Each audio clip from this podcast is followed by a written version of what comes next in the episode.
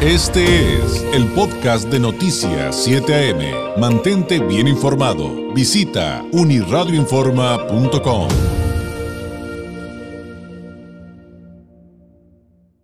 Agradezco enormemente a la presidenta del Consejo Mexicano del Cannabis y Cáñamo, Eda Martínez, nos tome la llamada. Eda, muy buenos días. Al contrario, un placer agradeciendo el espacio a nombre del Consejo Mexicano de Cannabis y Cáñamo que nos hacen con su amable auditorio.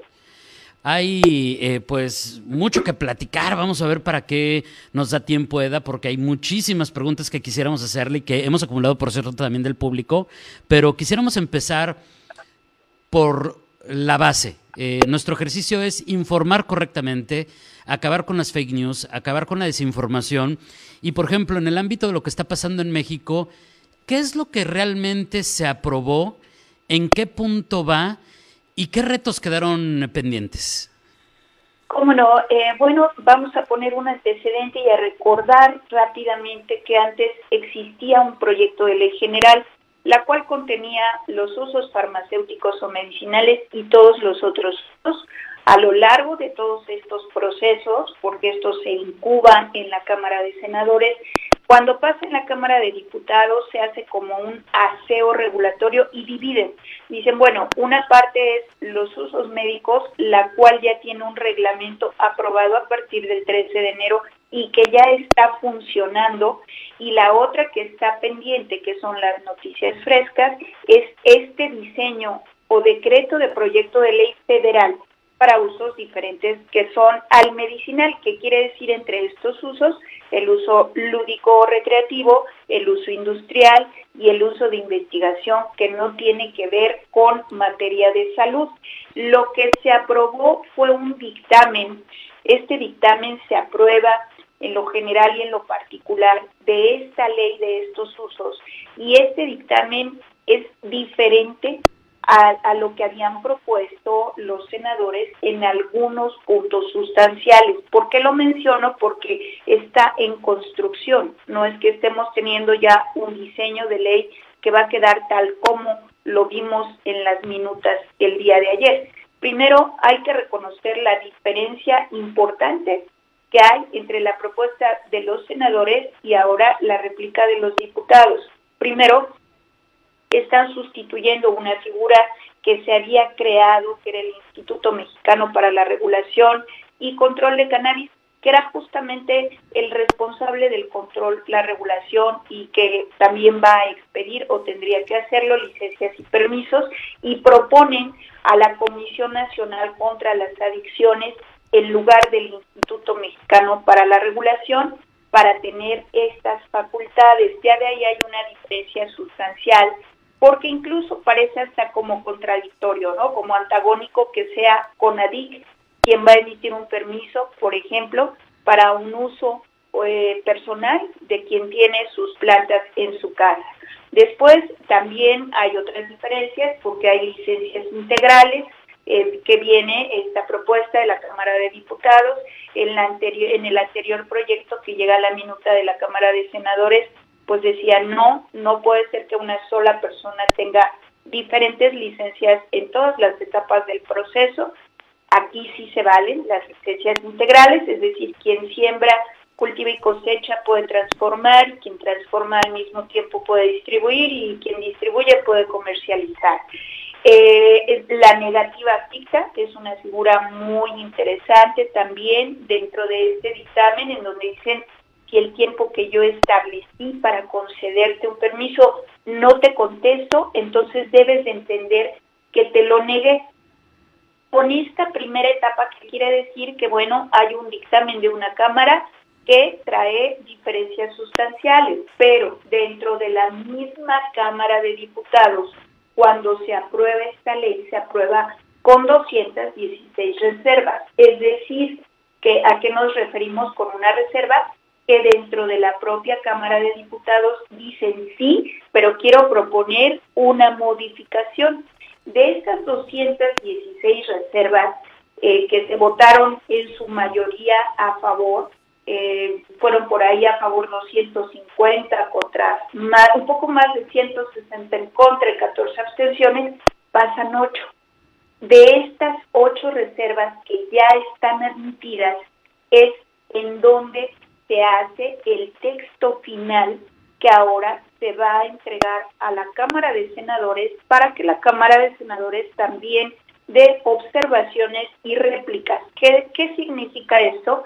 Que estamos en la construcción de un diseño de ley federal para estos usos, que no necesariamente este es el formato final de aplicabilidad, que hay también dentro de la misma Cámara de Diputados eh, reservas sustanciales, hay unas que son súper importantes, por ejemplo, yo rescato entre de esas ocho que hay una muy interesante, dice, oye, si antes la expedición de las licencias que tienen que ver solamente con cáñamo, no tienen parte psicoactiva, pues estas las debe de otorgar la Secretaría de Agricultura y Desarrollo Rural y no tiene que estar vinculante la CONADIC, porque estamos hablando de cáñamo, por decir algunos ejemplos. ¿Qué significa? Que esto sí nos da una idea muy, muy cercana a lo que estaría como ley cuando ya cause Estado, pero debemos de saber que el proceso no ha concluido. Esto es sumamente interesante, esto último que acaba de mencionar Eda. Eh, para quienes no conocemos mucho el tema, ¿nos podría explicar un poquito esto del cáñamo que no tiene el famoso THC, el, el, eh, la sustancia este, psicoactiva, pero que tiene, eh, según nos han explicado, pues toda la parte medicinal y industrial y que no tendría nada que ver con las adicciones y por eso tendría sentido que, que, que por lo que, si lo estoy entendiendo bien, Eda, que tuviera ahí nada que ver la CONADIC, ¿no? Sí, de hecho, si nosotros hablamos de una manera muy concreta, bueno, la variedad vegetal tiene muchos cannabinoides, tiene más de 100. Normalmente estamos hablando de dos muy representativas que reconocemos como THC, que es la parte psicoactiva, y la parte que se llama CBD, que es una parte no psicoactiva. ¿Qué quiere decir? Que sea psicoactivo o no psicoactivo, por ejemplo, el CBD está regulado en la parte médica porque también tiene una implicación de un uso terapéutico, aunque no tenga psicoactivo. ¿Qué quiere decir? Que hay dos grandes divisiones, THC, CBD y otros cannabinoides que se quedan en la reglamentación de uso medicinal y este reglamento ya existe y tiene que ver con COFEPRIS, con la Secretaría de Salud. Es un reglamento aprobado y que se complementa con otros reglamentos de industria de la salud. Por otro lado, el universo que estamos hablando de esta ley federal que no tiene que ver con la Secretaría de, perdón, con la COFEPRIS y que no tiene que ver con la industria de la salud, pues está regulado o estaría regulado por CONADIC y dentro de esto hay que hacer otra diferencia. Cuando hablamos de un cáñamo y dicen es la Secretaría de Agricultura y Desarrollo Rural, se entiende que este cáñamo como tal, esta variedad vegetal, que no va a estar o va a estar muy pobre en psicoactivos, si es acaso porque la variedad contiene ahí una traza, pero no tiene ni un grado farmacéutico ni un grado para consumo humano. Mm, este cáñamo es el cáñamo que se utiliza para reforestar, porque un, un árbol toma 20 años, pero reforestación con cáñamo, por ejemplo, para celulosa, para el papel, pues toma 20 meses. Además de todos los usos que tiene en la industria automotriz, con autopartes, en la industria textil, porque es sumamente resistente. Entonces, dentro de este universo que no tiene que ver con la industria de la salud, pues hay productos que van a ser para consumo humano y hay productos que van a ser para consumo industrial. Y dentro de este consumo industrial está el cáñamo. Entonces, ahí como que poner o involucrar con una opinión vinculatoria, porque así lo decía el proyecto, o sea, vinculante quiere decir que va a tener peso, forma y un resultado en donde CONADI tenía que decir si va o no va a estas licencias o estas extensiones para siembra, cultivo y cosecha de cáñamo, decían no hay razón de ser. Claro, que se hagan las cosas pues de manera correcta para el bien de, del uso de, de, esto en lo que pues muchos expertos nos han dicho, Eda, pues vamos muy atrasados en México. Ahora, en el caso del uso lúdico, eh, escuché una controversia respecto a el aumento de, de la cantidad que un ciudadano puede portar sin ser penalizado. Sin embargo, la crítica era que aunque aumentaba 28 gramos, era que no eliminaban la penalización, o sea, el que se satanizara a alguien que portara marihuana. ¿A, usted qué opinión le merece este punto y en todo caso cuál sería la realidad? Pues eh, yo siento que primero que nada las leyes en el momento que no tienen una idoneidad, ¿y a qué me refiero yo por idoneidad? Que sean leyes que verdaderamente tengan de forma integral una comprensión a todo lo que es la idiosincrasia y el entorno en México. Está muy bien tener referencias, eso está bien, pero hay referencias internacionales. Pero cuando no se tiene un enfoque adecuado del marco legal y, este parta de una correcta definición científica, técnica y jurídica, la verdad de las cosas es que en lugar de fortalecer, estamos teniendo por ahí letras muertas que nos llevan precisamente a posiciones antagónicas en donde la alta promesa hay que no hay que olvidarse del contexto en México. La alta promesa en el uso lúdico es respeto al libre desarrollo de la personalidad. ¿Esto qué significa? Que pueden ejercer este derecho y activarlo a través de un permiso, en tanto el ejercicio de este derecho no afecte, que esto es muy básico, pero no debemos de olvidarlo, a los derechos de terceros. Efectivamente, cuando se está hablando con todas las personas que están altamente involucradas en la lucha de, derechos humanos, dicen, bueno, es que al final del día el consumidor sigue, sigue visto como alguien que no se inserta en un esquema legal en la sociedad y entonces esta actividad lo sigue criminalizando. Pues debemos de saber que dentro de esta ley que están pidiendo ya precisamente estas reservas, están inclusive diciendo, oye, pues tenemos que ser muy cuidadosos en todo lo que es la, los artículos de Ley General de Salud y del Código Penal Federal, porque aquí hay una reserva y dice, aumentar la pena hasta cuatro años de prisión, 100 eh, días de multa por una posesión ilegal. ¿Qué significa? Que al final del día no estamos hablando de una discriminación, eh, no estamos discriminando al 100%, no es integral. Cuando estamos hablando de que ya no es crimen o no está visto como crimen, no es integral. Y se entiende porque dice hay que incorporar el Código de Procedimientos Federales, multas de 80 a 300 días por la posesión que exceda el máximo establecido. Entonces, de esto hay el A y el B. Primero, ¿por qué tienen que seguir criminalizando por una posesión que exceda el máximo establecido? El origen de todo esto es cuál va a ser el destino de la posesión de esta variedad vegetal excediendo, es decir, cuál es la intención.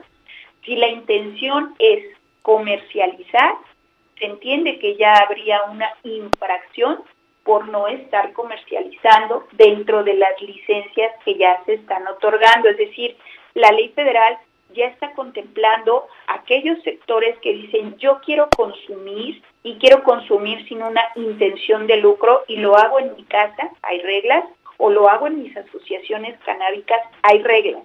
Hay la, la otra parte en donde dice yo quiero vender con una intención de lucro y en un establecimiento que tenga la licencia correspondiente y también hay reglas. Entonces, ¿qué sucede? Que también hay una asimetría entre el consumidor que ejerce su libre desarrollo de la personalidad, el, la persona que está haciendo un acto de comercio que se va a alinear, que va a hacer un esfuerzo económico, un esfuerzo de todo lo que es un proceso burocrático para la obtención, va a comprometer capital, tiempo, talento y va a estar en una base grabable o aquel consumidor que dice yo quiero consumir, no quiero vender y también voy a hacer todo este esfuerzo. Entonces, ¿cuál es esa simetría entre quienes quieren transitar en decir poseo más porque lo estoy haciendo aparte fuera del ámbito de un club canábico de mi casa y entonces por tema de proporcionalidad y derecho, inclusive hasta para los niños y demás, lo hace sin ese, ese marco en donde lo están acotando o dice quiero vender.